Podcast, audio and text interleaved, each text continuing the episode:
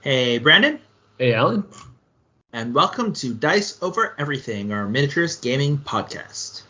Yeah, so I've noticed you went on a terrain kick lately, just you know, knowing we'd be playing more Necromunda, and you're like, oh man, having having cool terrain in this is cool. Because one of our other friends built up, I guess it's the Zone Zone Mortalis terrain pieces. Uh, he has the tiles basically, Mm, but yes, mhm. And you're like, oh, it'd be cool to have a bunch of more terrain for this. So you you gathered a bunch of that and made it all rusty and dingy looking. And now I'm like, oh, I want to I want to build more terrain now because I haven't built terrain since more like, post-apocalyptic terrain. Yeah, it's fun. Yeah. It's it's like it's a great sister hobby to just like the miniatures because Mm-hmm. it's not really a sister hobby. It's part of the same hobby, right? But it's a very different kind of thing because you have a lot more. I don't know. It's more you're a lot more relaxed because you're not. I don't know. You, you're just playing around.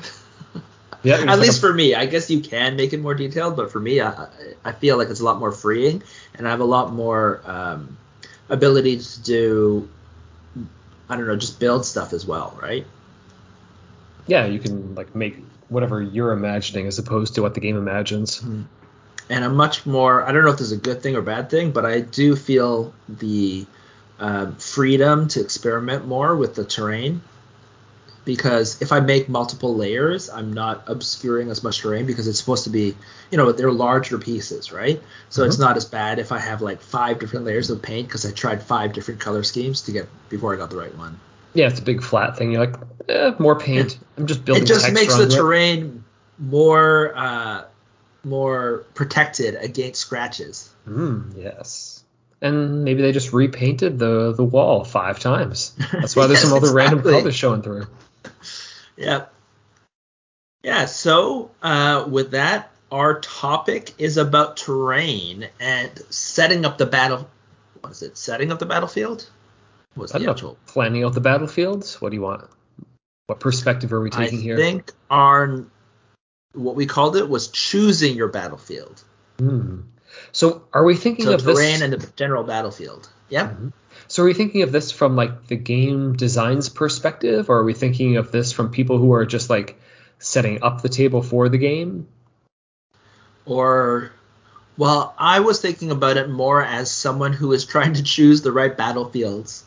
Um, so this goes both into a design aspect of why I would choose games and which games I like uh, because of, of the terrain and, and the terrain that they use. Mm-hmm.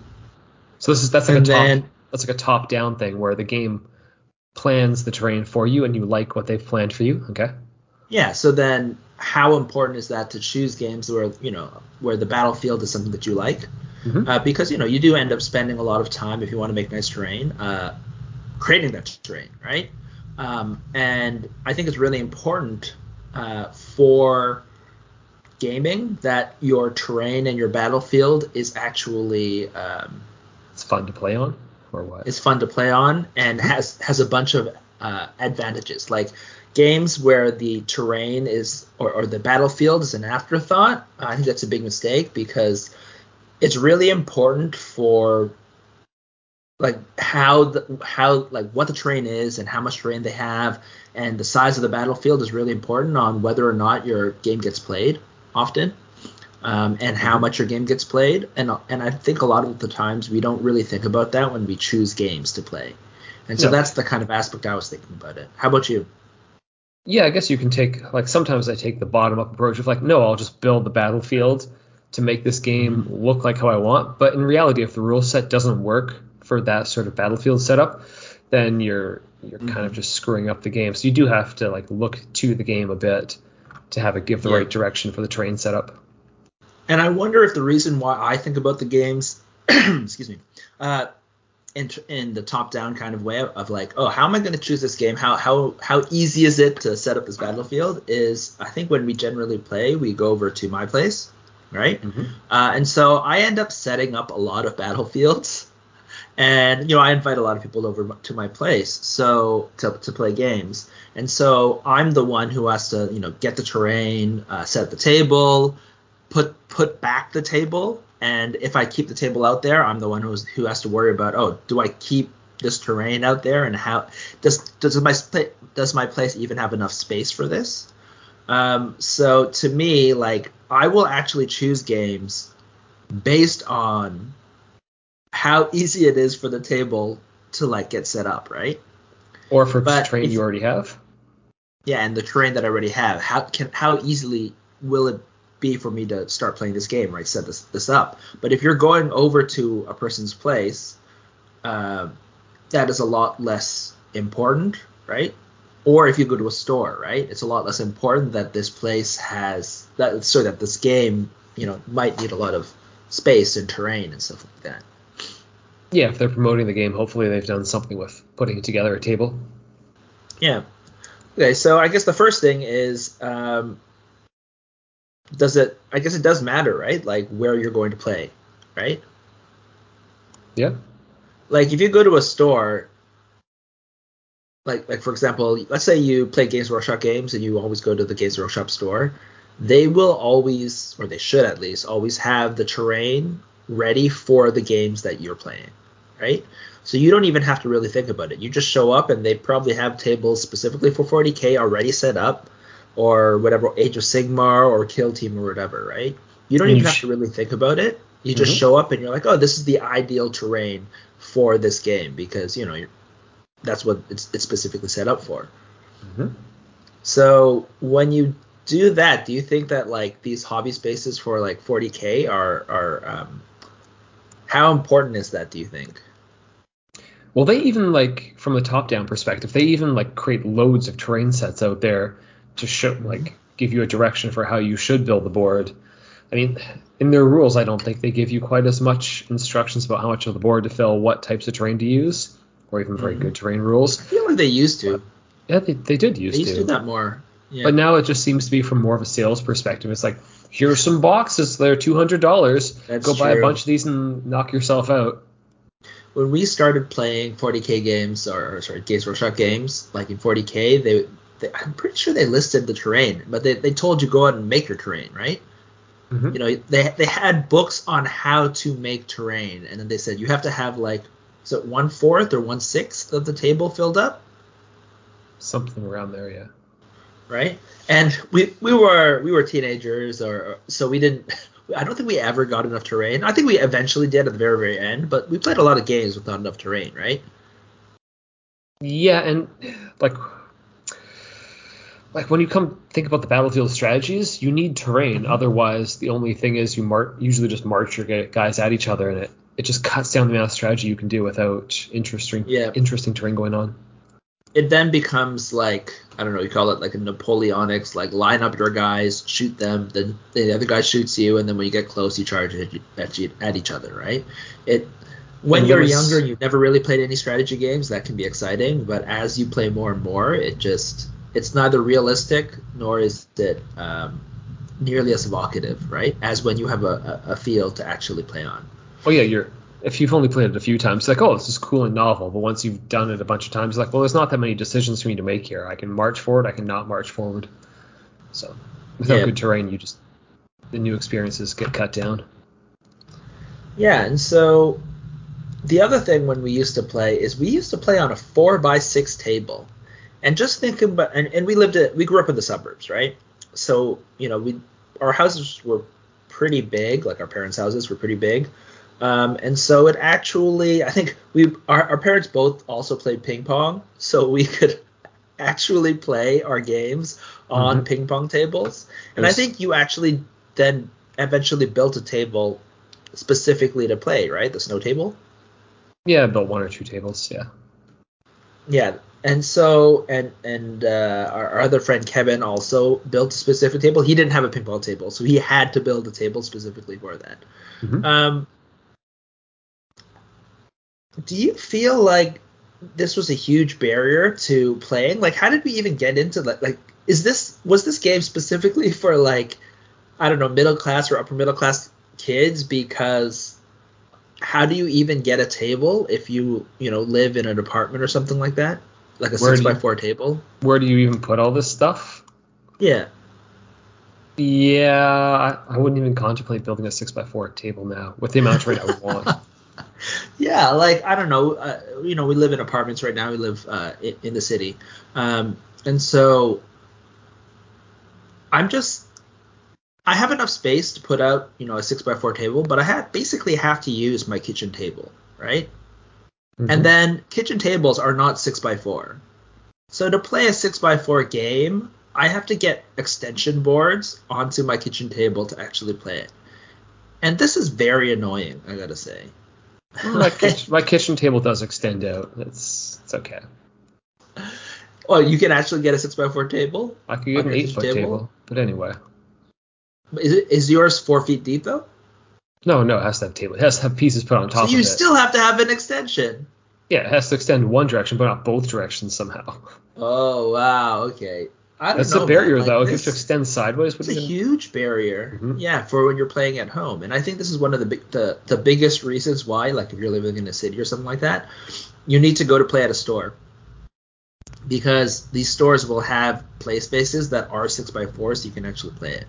But like, I'm just thinking, if you choose a game, let's say I don't know, I guess this is one of the things that GW did is they reduced their size of their tables. I think it's like 66 by 20 by 44 now or something like that 66. What? Yeah. or 60 60 by 44 now for the for the game space so that you can more easily fit on a dining table uh your board on a dining table like they're like okay so we can't fit on kitchen tables because those are generally like 30 33 or 32 by by 50, 52 or 60 but Mhm. we can fit on a dining table right with a 44 by 60 and i'm like okay sure but like That that included maybe 10% people- more people. Okay, sure. yeah exactly like if you don't have a basement right are can you play this stuff at home Oh, if you can you put a four foot wide table out? If you yeah have like a where do normally you set play up this dining game room. yeah where do you play this game like if you I'm just I'm just looking to see how I've set up my room to actually make it possible to stand beside a four foot wide table that I keep set up. That basically means you can't have anything on either side of the room if you don't have big rooms. Yeah, and for for us, like I I can set this up, um, set up my six by four on my kitchen table. But when we're playing and then you know we want to eat, that's my kitchen table where I usually eat. so so we want to take a break while we're playing and Mhm. then eat and then come back to the game to finish it. Becomes a big pain in the ass. That's why you Right. need to be in suburbia with a suburban house with a living room and a dining room and a you need a kitchen with a table, then you need a dining room with another table, and maybe you need a basement for more like tables. So just yeah so this work. is this is just i don't know man like i don't understand how people can still play on six by four tables for this giant battlefield just just based on the on the space and i guess that's why you have to go and play at a store right Mhm. um it's just so annoying and like even though i can do it i just do not just because of the size like like I, I think we've talked before about how i really actually quite enjoyed warlords of Erehwon the game okay. um, as a it's like a medium-sized uh, fantasy battles game. Um, but you're supposed to play on a four by six table, and that is definitely when I think about playing that game versus taking out a game that's much smaller that that has a much smaller footprint. I'm like, why don't we play the smaller footprint one? Just because of the pain in the ass to get that six by four table. And then on top of that, if you have a six by four table, you got to fill it with terrain, like we talked about, right? Mm-hmm. So then you need even more terrain.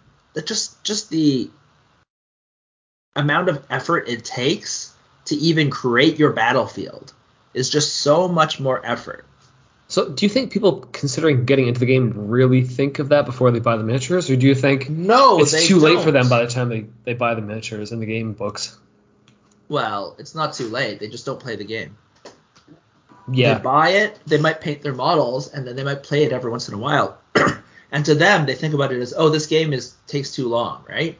But oftentimes, the, the part that takes that adds that extra half an hour is like just setting up the table and then putting everything back, right? Which is the least fun part of the game. And the bigger your your thing, if you have to put on extensions, right, to even play the game, and then you have to fill the table with terrain, and a lot of people don't necessarily, unlike us, they don't like making the terrain. um, like if you haven't done it before, it seems like tedious, Mhm. especially if you need want to work on your army, right? And then if you have a giant army, your army is also tedious. So like you have extra tedium on top of tedium. So So is your It- is your thesis here that games that like have big initial like join-ins, but then end up people like drop out really really quickly and the game never like goes beyond the initial hype, that the game designers haven't thought about the actual logistics of being able to play the game. yes, Like the game may look I think so. extremely cool, like you show pictures of it on the table and Yeah. everything else with these giant armies, these amazing like boards, six by fours full of terrain where you Yeah, this beautiful. big expanse, and then people go and try and play it, and they're like, "Oh shit, this is hundreds and hundreds of hours to like build this army, build this table, store it somewhere, have to pack it up, take it out, rearrange my whole Yeah. house." It just yes. this is and this is then your when the- you even have time to play it, even if you do all of that, when Mhm. do you have time to pack it all out and put it out put it out there? Usually then you end up playing what like four times a year, like Apocalypse, right? Mhm. Warhammer So- Apocalypse can look great, but it's just too much effort. Okay, so this is going into into our future reference of the thesis of what makes a game dead on arrival. Yes. Okay. Um, or at least it, it, it it's not necessarily dead on the rival because like like we said right you can Yes. often buy into the game but then you just don't want to uh, play it because it, it takes so much effort to do Yeah.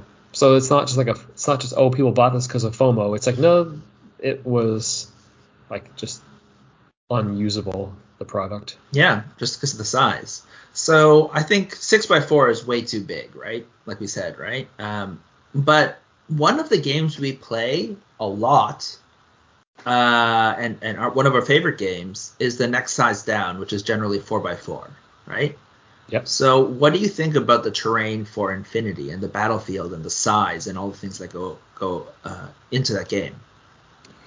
So that game does tell you to put quite a bit of terrain on the board. If you look into the rulebook, Mhm. they will show you like example tables of how much Yeah. terrain you want to put down. They don't tell you like 25% or whatever. There's like here's a diagram, have some heights going Yeah. on like this. They literally show you a picture that you should say that your your table should look somewhat like this. Yeah. But Abstract picture. It's, I think they just have blocks. I think where they succeeded is that they don't, unlike GW, they don't just put out like two hundred dollar terrain sets that you've got like put together in paint. They're just like, Uh-huh. here's a bunch of pre-painted and stuff, then buy three Wait. of them. way below that price point, and just buy a Uh-huh. couple of them, and you can build that sort of board. So they, it's not the nicest terrain ever because it's all just flat printed terrain, but they've Yeah, made, cardboard. they've come up or they've partnered with people. Heavy who- cardboard. Or I guess what do you call it? Like chipboard. It's like the board game board. Mhm.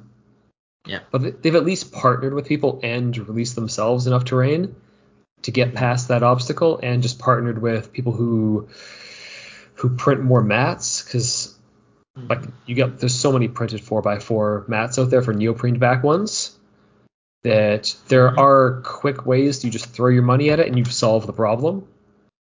Whereas Yeah, GW, think- the amount of money you have to throw at it to solve that problem is using their promoted solutions is like Mhm. you're into like seven hundred dollars of shit to to get a GW table. And then you have to paint it, which is kind of a big deal, right? Yep. So I, th- I, I, I agree with everything you said. I think one of the smartest things that Infinity did when they released their new editions is that you got little packs of terrain, right? And the third edition ones, you got thin, um, Just paper like based paper cardboard, paper cardboard ones that you kind of fold up. But but the boxes especially were really useful, right? Even if you filled out your buildings um, more, um, the little boxes were always useful to like a scatter terrain that, that were just good for the game. And the thing with Infinity is it requires a lot of terrain. Like the most hobbying like size stuff that you, you're going to have on the board on like uh, 40k is going to be the terrain, right? You need to fill it like it's a city, right? Yep. Um, so because of that, um, it actually is kind of a big barrier to playing the game. I think four x four is a lot easier to play. Like even if you have extensions, a lot less extensions than but six x four, right? Um, what so it's a lot easier to just get two board like to, to, to get that size out and, and, and play it. Um, and you can fit it more easily in more places, right? It becomes a little bit more easy to play at home, like on, on your own. And then you need, oh my god, if you had to do a six by four board and fill it with that much terrain, I think that would actually be a serious uh, barrier to playing uh, Infinity. Um, and then the other thing is that Infinity Code 1 has a size that you can actually play on a kitchen table. Mm-hmm. I think it's 32 by 48, right? Uh, I think it's even the base size is even smaller. It's like a poster size. So. Yeah, I think it's. I think the size you're supposed to play Code One by is is 25 points, right? And then I think it's 32 by 48. Oh yeah, yeah, the the slightly larger version, not the big big version, but like the medium version is about that size. Yeah. Yeah. So I, that is like playable on a kitchen table, and and I think that is a really good way to do it. And basically, like you said, they now come out with these relatively affordable paper sets that you can play. Like they look pretty good for the fact that they're just you know cardboard stuff, right? And you can, if you're playing the the Code One version, 32 by 48 um, you just need like two of those sets basically to go and play it, right? Or, or maybe if, if you want to have like a you know a, a, proper dense one, you can buy two of those and then the the expansion one because they have a smaller expansion set to go, right? And then you can fill a board, but it is an extra cost that people don't think about, right? When you do this, mm-hmm. like because because Infinity is science fiction and you want to build have buildings, right, as your main terrain pieces because um, you're playing with covert ops teams. Um, buildings, a lot of people are not as confident to make, right? Because you got to do trim and they got to look square and everything like that. Um, so buying this kind of paper terrain is is pretty good way to get into the game and make it easy for people to do, right? And then you don't have to spend but but people don't really think about the cost of that terrain, right? It's like what a hundred. A couple sets would be 120 bucks. Yeah, so so if you want to fill up a board, it's like 120 bucks, and of course you can fill that out with like terrain that you made. But if you just need to buy in, like when people like like you talked about, right? For for the big games, it's the same thing for Infinity, right? Where you buy your armies, you're like, oh, this is pretty cheap. You can buy like two armies for 150 bucks, right? And then you have you and your friend playing for like what under a hundred dollars, right? This is Canadian even, right? To start the game, right? Obviously, once you get into the game, you'll continue to buy if you like it, right? Because you just want more options and different things, even though you can have like, your army for for hundred dollars, right? Um, but the cost for the terrain is still like an extra hundred dollars. That kind of blindsides you often. Yep. So that that whole poster size table thing brings me to think of Kill Team, where I think GW actually did a really good job like promoting what you ought to be doing with terrains. It comes yeah. with the armies and it comes with the terrain set that works well at that table size. Yeah, I and think the Kill Team stuff is amazing. Honestly, I think this is the best box that like yeah, from the outside looking in, as as just like marketing and like logistics, not talking about the game or models at all. Just that mm-hmm. that box is amazing. Yeah, no, I think the whole setup of that is very easy. It packs away easily. The cost, mm-hmm. once you factor in the quality of terrain they gives you give you is great. But I think we've talked before about our thoughts on the game, so that's that's another thing that goes into the thesis of what causes a game to taper off immediately, to disappear yeah. after like a big initial jump. So. Yeah, but that kill team, I, I gotta say, like, uh, I'm not that into the game designers, I guess, for the kill team, but whoever did the general marketing and the general planning of like, let's sell these boxes with the two armies that you can play. So each box is a starter box or a self-contained gameplay thing, right? Mm-hmm. Is brilliant with its. It comes with its own mat and its own terrain and everything. And I believe everything should end up fitting back into the box that you bought it in, right? Oh, really? Cool.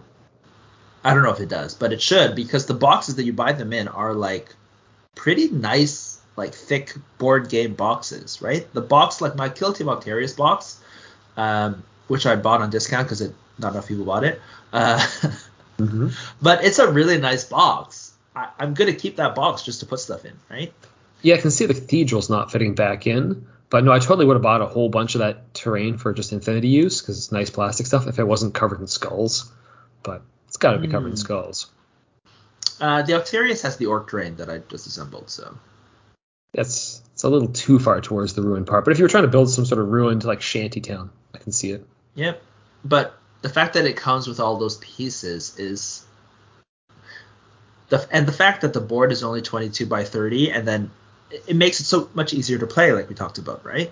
Mm-hmm. Like you will actually get that on the table hopefully, right? Because you know you you assemble all the terrain and then the board and it all comes together and you can easily not just fit this on your kitchen table, which you definitely can 22 by 30. You can often fit it on your coffee table, which means we could play Kill Team if we wanted to, for some reason, on my coffee table, and then when it's you know if we want to take a break for for food, we can still use my kitchen table. Mm-hmm. That's like that's amazing. That's like such good form factor and makes it so easy to play that I would think to play Kill Team, except for the fact I don't like the game Mm-hmm. right? But in terms of form factor, in terms of battlefield, that is honestly one of the best things that GW has done. Pushed that smaller form factor, that 22 by 30, and said you don't need these larger sizes, right? We can, and then because it's only 22 by 30, you need less terrain, right? One of the biggest issues I think when we are growing up is not having enough terrain, like I said before, right? But when you buy a box, it comes with the terrain needed for the actual board, right? And it comes with the board, and then you just, you know, take it out and play it. That is, um, I don't know, I'm kind of the the best kind of battlefield that I would want, right? Yeah, I can, like I can see that the quality of the terrain is there that they encourage you to use, which I like. So And you don't have to go out looking for third parties to kind of do it. So, um, I don't know. I guess we bash GW a lot, but like, I'm so impressed by that form factor and and those kind of boxes. Uh, but yeah. Mm-hmm. All right, so that's a lot from the designer's perspective of, I guess, of what they're pushing. Do we want to keep going on with other games from designers' perspectives? Because there's a bunch. I guess them. we might as well well just talk a little bit about the form factors of the last two. Uh, it's three by 3 Mhm. Um, what do you think about the three by three size? So I think three by three is actually. Malifaux. Yep. Yep. On. I think three by three is actually really great. That it can function Mm-hmm. a lot like a four by four as long as you tell people just you don't have big deployment zones. You deploy closer to the Yeah. back, and you still have a good space between your armies. Which often, when you play four by four, you have 12 inch deployment zones, so you're starting Yeah. 24 from each other. Three by three, you can still start 24 from each other. So Yeah, you just have less maneuverability, so you won't necessarily have snipers. But oftentimes in a 4x4, it doesn't even make sense to have a sniper, especially if you have futuristic weapons, Mhm. because snipers shoot kilometers now. so in the future, you'd, you'd assume they'd be able to shoot even further. So why would you even have a sniper in the game? Um, so it doesn't necessarily even make sense, right? Like a 3x3 gives you enough range to, to be in, in the 28 scale to have like assault rifle kind of ranges from end to end, right? hmm Like an assault Yeah. rifle, technically, with trained troops, you should be able to f- shoot across a 4x4, right? And a 3x3, now you definitely should be able to shoot across it, right? So, like, as long as you have the, the correct rules, like, I, I do really like the 3x3, right? Um, it is a little bit big for a kitchen table, like we said. Like, a kitchen table is generally 33. Not They're not often 36 inches wide. So sometimes you do need the extensions. Mm-hmm. So But at least your room doesn't have to be huge. yes, that's right. At least you can actually, you know, actually fit that small extension onto your kitchen table. And I think once you're at three by three, you're at a size that people can actually play in like an apartment, right? hmm And oftentimes when you play three by three, um, you'll be playing skirmish. This is like just because people don't like playing battle field sized games, right? On a three by three, I think it can work if you have the right rule set, but the right generally scale, playing skirmish. Yeah, and this is the size that we, you know, Frostgrave also has, and uh, besides Malifaux, right? And I think it really works, makes it easy to play. Um, Well, yeah, and- like you and- said, you can even do four by like four players, right? Because everyone can be spaced 24 inches. Yeah, as long as you just shrink the deployment Yeah. zones. So when you think about the amount of terrain needed to fill out the table too, just to give like we talked before about how a GW game on a six x four looks cool with all the stuff on it, like filling out Mhm. the table properly looks cool. So when you think of square footage of a three by three, you've got nine square feet versus a four by four of 16 square feet. So Almost you need like you need all like 80% more terrain just to go up Yeah. to that four by four. So it's like Yep. you're not half the terrain, but you're close lot. to half the terrain. So you can put Yeah. A if you want to do really nice terrain. You're doing like almost half as much of it to put a lot of effort in. Or if you're just Yeah. paying straight up money for like GW quality terrain, that's hundreds of dollars less in terrain and time to build it. So you can get your really good battlefield so much more easily at a three by three. Yeah, it just makes it a lot easier to play, and then also how much terrain you need to you know keep in a box to actually put it together to put it on the table, which means it's easier to set up, right? Because you're Mhm. putting in 80% less terrain on the table, which means you take off less 80% less terrain. It's just Mhm. such a big deal for the three by three. Yeah, And then you can even play games where if you have the terrain, then you can play much denser games, right? Frostgrave is supposed to be really dense, even I think denser than Infinity actually. Oh yeah, they tell you you shouldn't be able to see 24 inches away because you have so much terrain. Yeah, on the ground level, yeah. Yeah, the other thing is like a lot of there's a lot of cool terrain out there has that has vertical elements to it. Like Mm. Necromunda pushes a bunch of terrain like that Mhm. for some of their sets. But honestly, when you get up to a four x four board, it becomes incredibly difficult to see to the other side of that really tall terrain. You have to just walk to the other person's side of the board to have any idea what's on the other side of it. Yeah. But as long as you stick to a smaller size game board, like any a full size adult can just lean over a three by three far enough to see most of the stuff without having to walk too far around it. Yeah. But when you go to four by four, you start putting those big buildings. Like if they're in the middle, it's kind of okay. But if you put them in like the person's deployment zone, you've got zero Yeah. idea what's behind any of them. Yeah. so once you switch down to that small size game board, you can really do a lot of cool things with adding vertical elements, especially if you want the game rules to work with that. That that small size game board could like works better if you're trying to build a game with that aspect. Yeah, I think three by three for like a skirmish game, like it's good. And I, like I said, I do like the the 32 by 48 for the um, Infinity game board Mm-hmm. uh, for the smaller code one. And I, if they started again, I wouldn't mind that being the standard, just because it's easier to to lay out, right? Mm-hmm. Um, all right, so the last one is like the non-standard one, which is for the, the, the game board size that we chose for our games, uh, like Blood of Stars, is 24 by 36. Mm-hmm. And I think now you can kind of, if you if you heard us talking about all these different things, you can kind of understand why we chose the 24 by 36. Um, it's easy to play. You can play it on your kitchen table, right? Most kitchen tables can do. 24 is a little bit short to a little bit long to play on a, a coffee table, Mhm. but there are coffee tables that you can play it on, right? Like my coffee table is 24 inches wide, so Yes, the other thing is if you go to a game store that more specializes in Magic and other card games, board games, Mhm. they're not gonna, they won't even have your four x four, four x six tables, because they're Yeah. just how they've laid out their store Yeah. is meant for those Even- yeah. usual customers. So if you're gonna try and like have Even the three by three is often often they don't necessarily have. Mhm. they just won't Which is a little bit weird because I'm pretty sure the mats that they they have aren't they like oh maybe they're 12 by 18 Mhm. because the, the the normal like foldable game uh, sorry uh, tables that a lot of game stores have because you know oftentimes they need to lay out extra tables for tournaments and things like that right Yeah. it'll be the 24 by 48 boards uh sorry tables Mm-hmm. Fold out tables. Yep. yeah so that's just a standard size that you know 24 by 36 can actually play on and instead of you know you can do a 24 by 24 as well but like the 24 by 36 just gives you that extra room to maneuver and things like that right it's the same kind of thing as the 22 by 30 it's just 24 by 36 is also standard measurement right hmm so it's a lot easier to just like To- measure and, and, and yeah it's a little bit weird if you like the thing the reason why you can do a 22 by 30 like let's be real the reason why games workshop chose that size is probably because their boards which were 22 by 30 they're like what's the the size of board we print? Oh we do it by 22 by 30 so they Yeah, because just that's a okay the game standard- fits it. It's a standard poster size, so it's affordable to Yeah. just choose a standard, and use it, and affordably print out. things that. but it is a weird size, hmm right? So you know we did choose 24 by 36, easy, easy, you know, feet feet sizes, uh, Mhm. fitting all of the criteria we talked about before.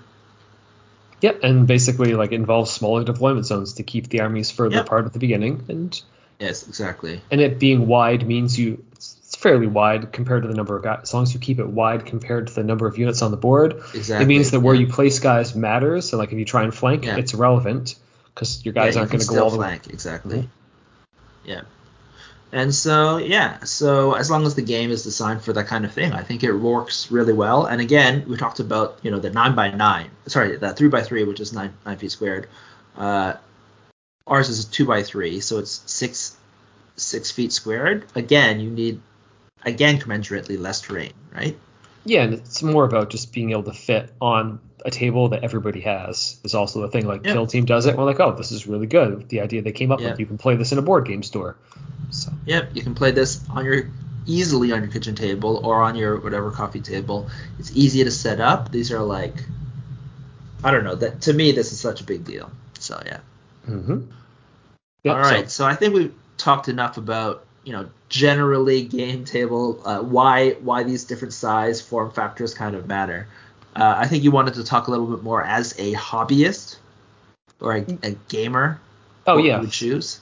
Yeah, so basically, like when you set up the board for the game, like Mhm. as the gamer, you're going to choose all these things. So hopefully, you have a good selection of terrain before you start setting this up. Yep.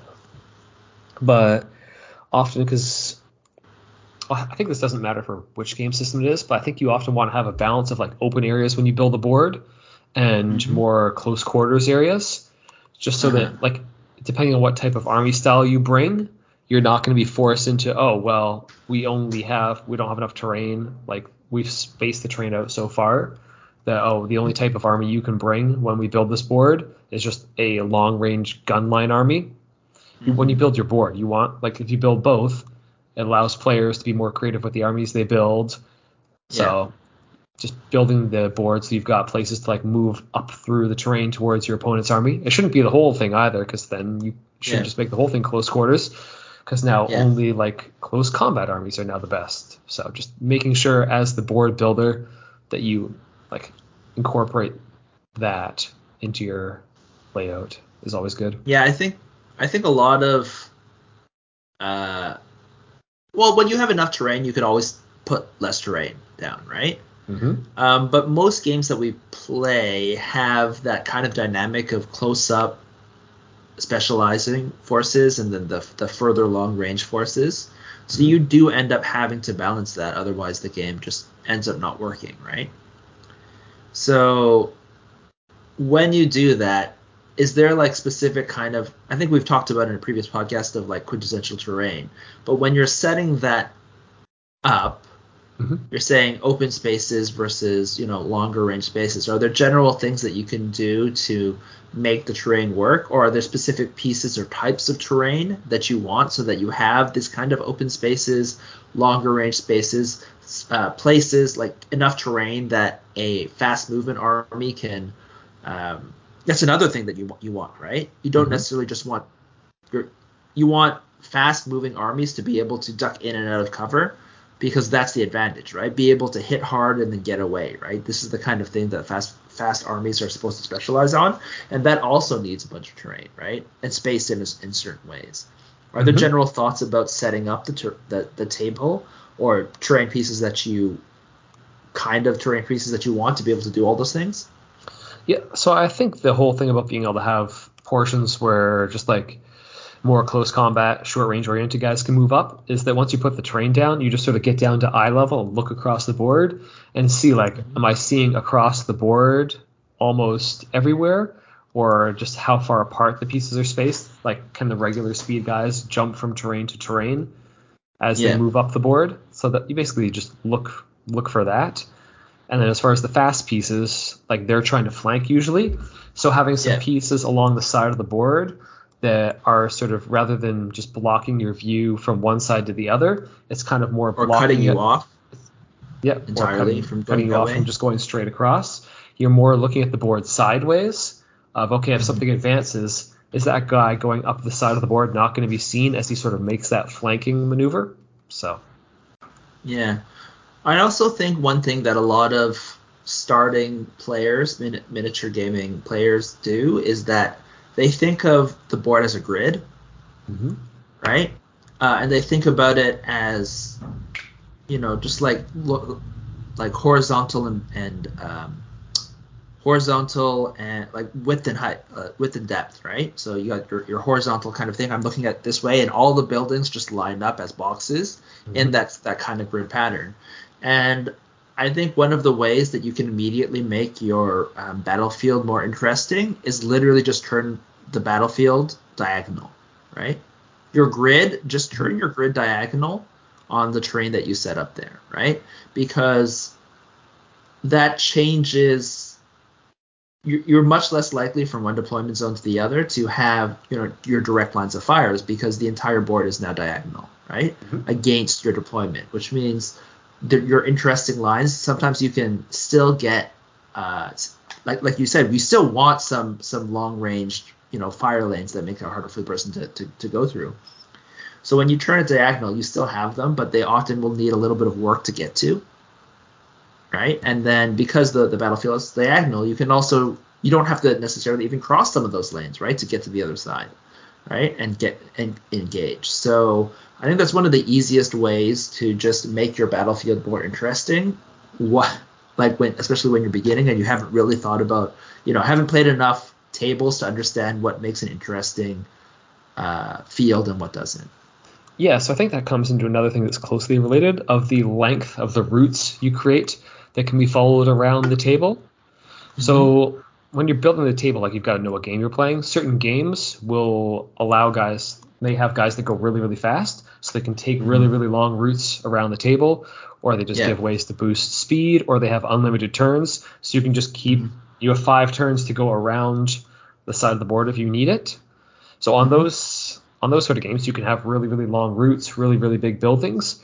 But mm-hmm. in games that say have maybe only five turns and your guys only move eight inches each, if you build this really impressive building and put it right in the middle of the board, and it's like mm-hmm. 16 inches wide, now once guys commit to being on one side of that building or the other, they're kind of set for the entire game. So if your game yeah. doesn't allow for lots of repositioning, just going and building terrain that's really big doesn't is not going to work for your game system you're trying to play. So that's just yeah, it's kind of it's kind of funny and interesting that uh, you know when when you play video games, there's a lot of people that kind of respect um, like level builders. For example, on on um, what's that game that you used to play a lot? Oh, Counter Strike. Yeah, Counter Strike, right? Like the level building is so important for the game, and also mm-hmm. for StarCraft, right? You're your actual maps are so important, right? And they have professionals who literally work so hard to make sure that the map is uh, fun to play on, right? And you know, as miniature gamers, we're all kind of, you know, when we set up the, the, the table, we're basically level designers, right? Mm-hmm.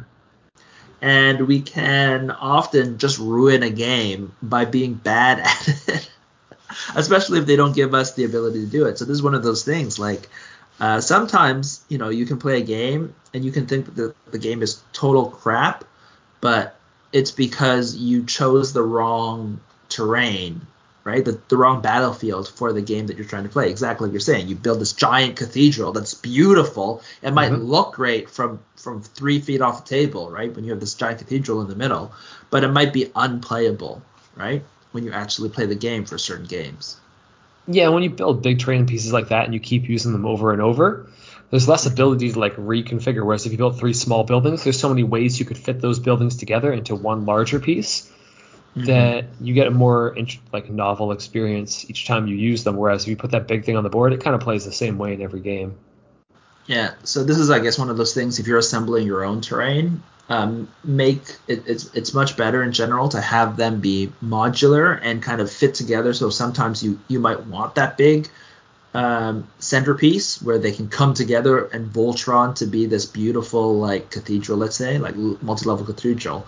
But then when you don't want that to be your centerpiece, right? Um, then you can have the ability to break it down and use them as smaller pieces on the table to switch up not only like switch up the game play, play and keep things interesting, but like actually, yeah, exactly. Yeah, not well, only they- that is the reason why you do it, right? So you can split it up and, and have different ways to play it. Yeah. Yeah, or if you're gonna have bigger pieces, at least maybe make them asymmetrical, so that depending on how you rotate it when you put it on the board, it'll play a bit differently. Like, don't have sniper perches on every single side. Yeah. So if and, you turn and it, you can change things up and like especially like we said right right level design um, when you start playing a game you even if you're like an old veteran like us who've been playing miniature games for like 20 years right or more um, when you play a new game you won't know what the ideal battlefield is for that game right? It takes a few games to do it right? So if you build your terrain to not be modular and you're wrong about what terrain your the game needs, you might end up making terrain that doesn't fit the game.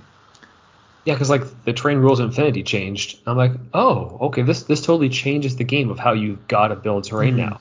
It it actually Yeah. widened what you can do, which was nice.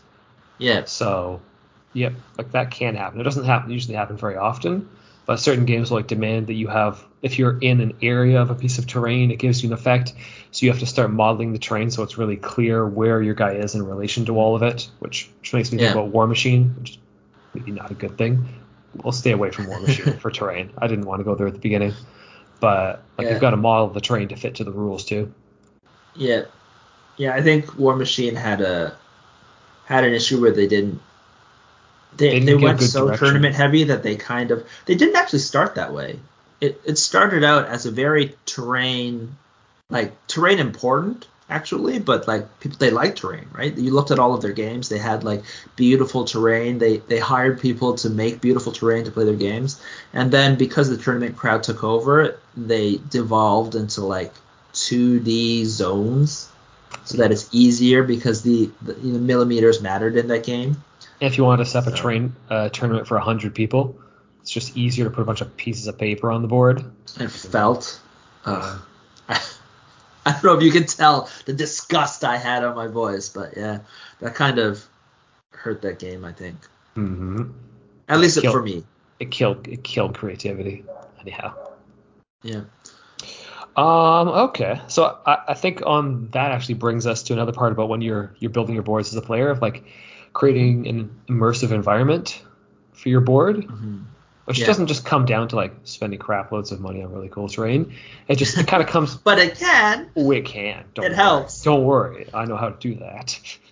but it just having like terrain that all fits together in terms of its look. If you have a bunch of like MDF mixed with plastic, mixed with a bunch of like trees that came from like the craft store, it's not all. It doesn't. It's not necessarily going to fit together. Just make, just making sure like the train has the same sort of colors to it. It's got the same base to it. It's got the same theme. Aesthetic, Goes yeah. a long way into not just making it look like you just pulled a bunch of random stuff out. It looks like Yeah.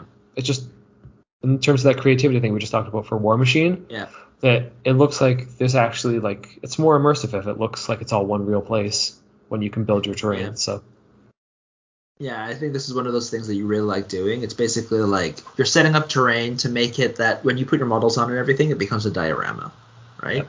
It's not just a random eclectic group of, of blocks. It actually looks like your diorama where they're moving around in a city or a forest or things like that. And it really helps get you into the game and, and like just it, it allows you to enjoy just looking at the game as you're playing it, right? Every time you look at the thing, it's like, oh, this is beautiful. This is a great diorama. And then you move the guy around. It helps keep you engaged in the game, and everything is beautiful like that, right? As opposed to moving through felt, like it, it kind of does the opposite, right? mm-hmm. A felt Yeah. forest where it's just like a, a felt. It's not even. There's no trees. It's just a zone. yeah, well, just just talking about this makes me want to bring my multiple boxes of Frostgrave terrain to one of the games at the store, but logistically how to do that, we've got to figure that out.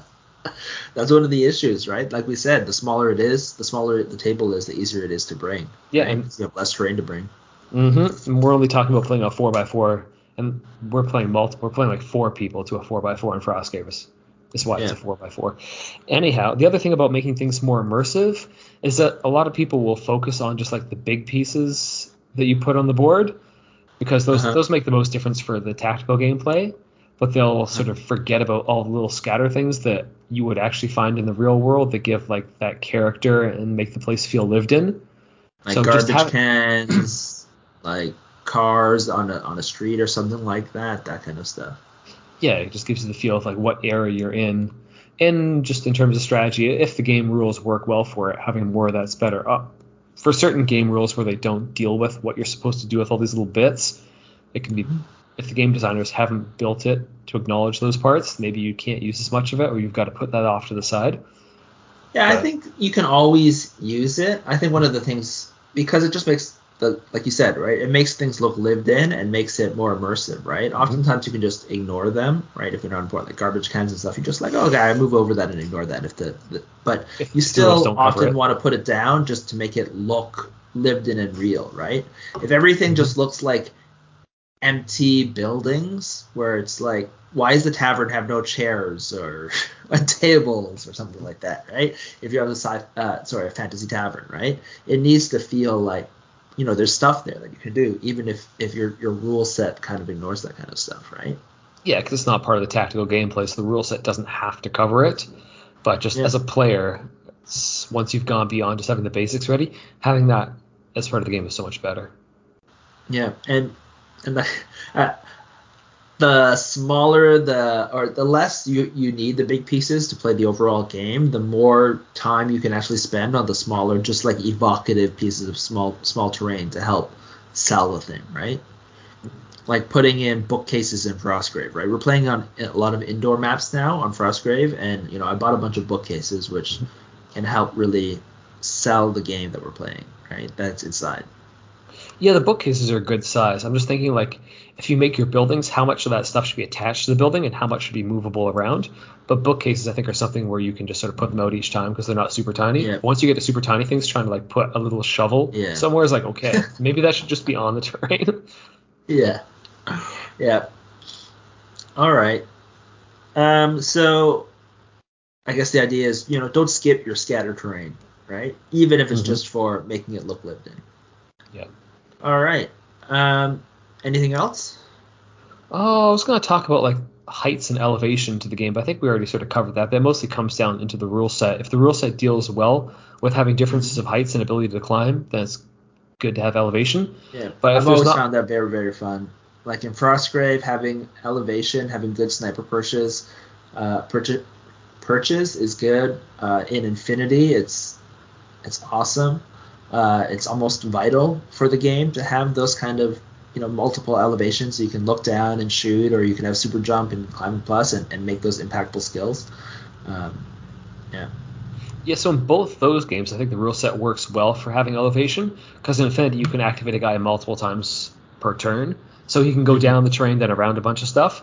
So the fact that it'll take like five moves to navigate a piece of terrain, it's fine Yeah. if you want. You can do it in that game. In Frostgrave, you can just the turns keep going and going, so you can just keep going around the building if that's what Yep. it takes.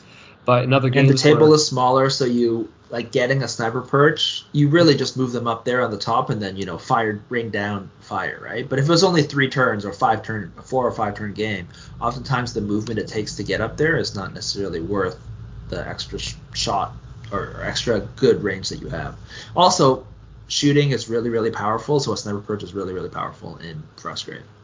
Yeah, so you got to think about whether you put those sniper perches on, depending on the game you play. So. Yep.